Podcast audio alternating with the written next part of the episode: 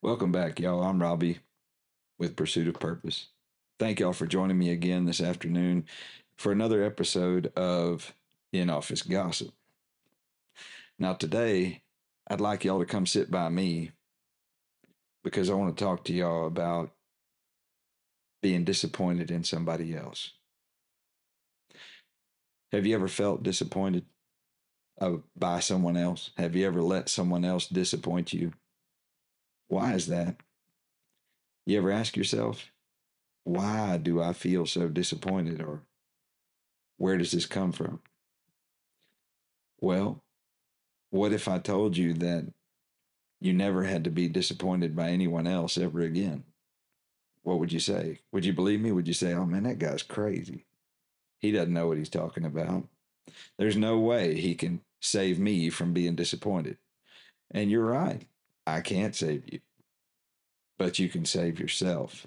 Because every time you've ever felt that feeling of disappointment in someone else, it's been because you created an expectation and put it on that other person. And typically, it was unreasonable or unrealistic.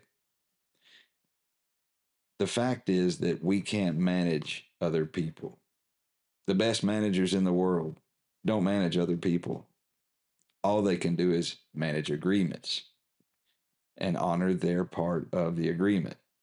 So you could be disappointed in an agreement not being met, and that's fair.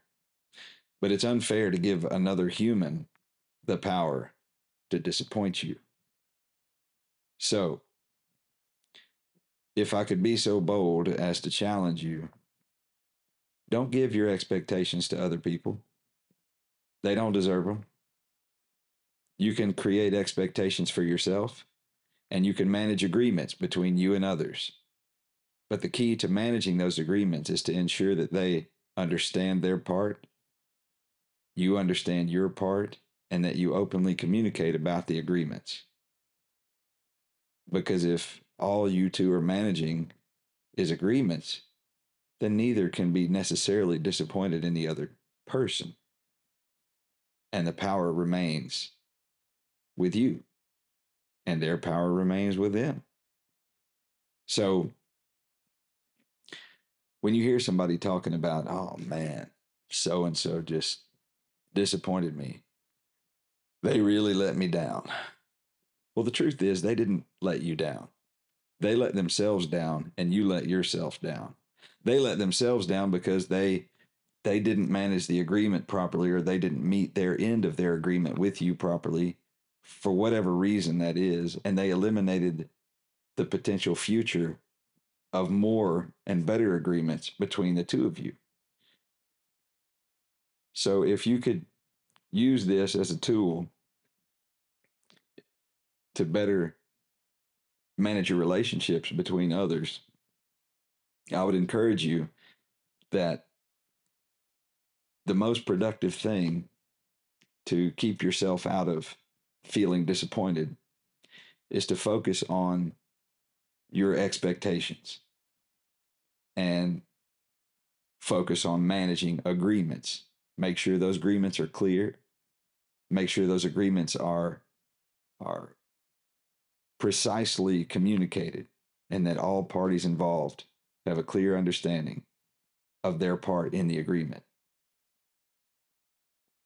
Remove the expectation. Give the responsibility to each party to manage their portion of the agreement, whatever it is. And that can be used in parenting, it can be used in business, it can be used in sports. All we can do is manage agreements between each other. So that's it for today for the uh, in office gossip. So when you see or hear someone come sit next to you or come stand next to you at the coffee pot or whatever it is, and they want to tell you about how so and so disappointed them, you don't have to correct them because that won't help anything. But you can think to yourself as they speak, listen, what parts of that was uh, uh, a, a, a an agreement that wasn't met? What part of that was emotional expectation that was unreasonable? Just listen.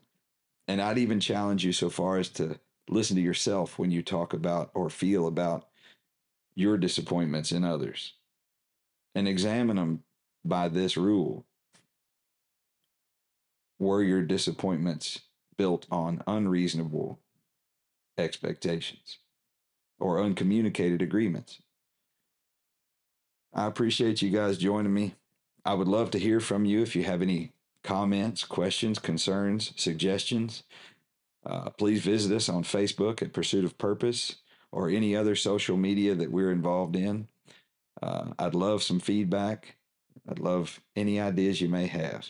Y'all have a great day. I appreciate you. And thank you for allowing me to become a part of the pursuit of your purpose.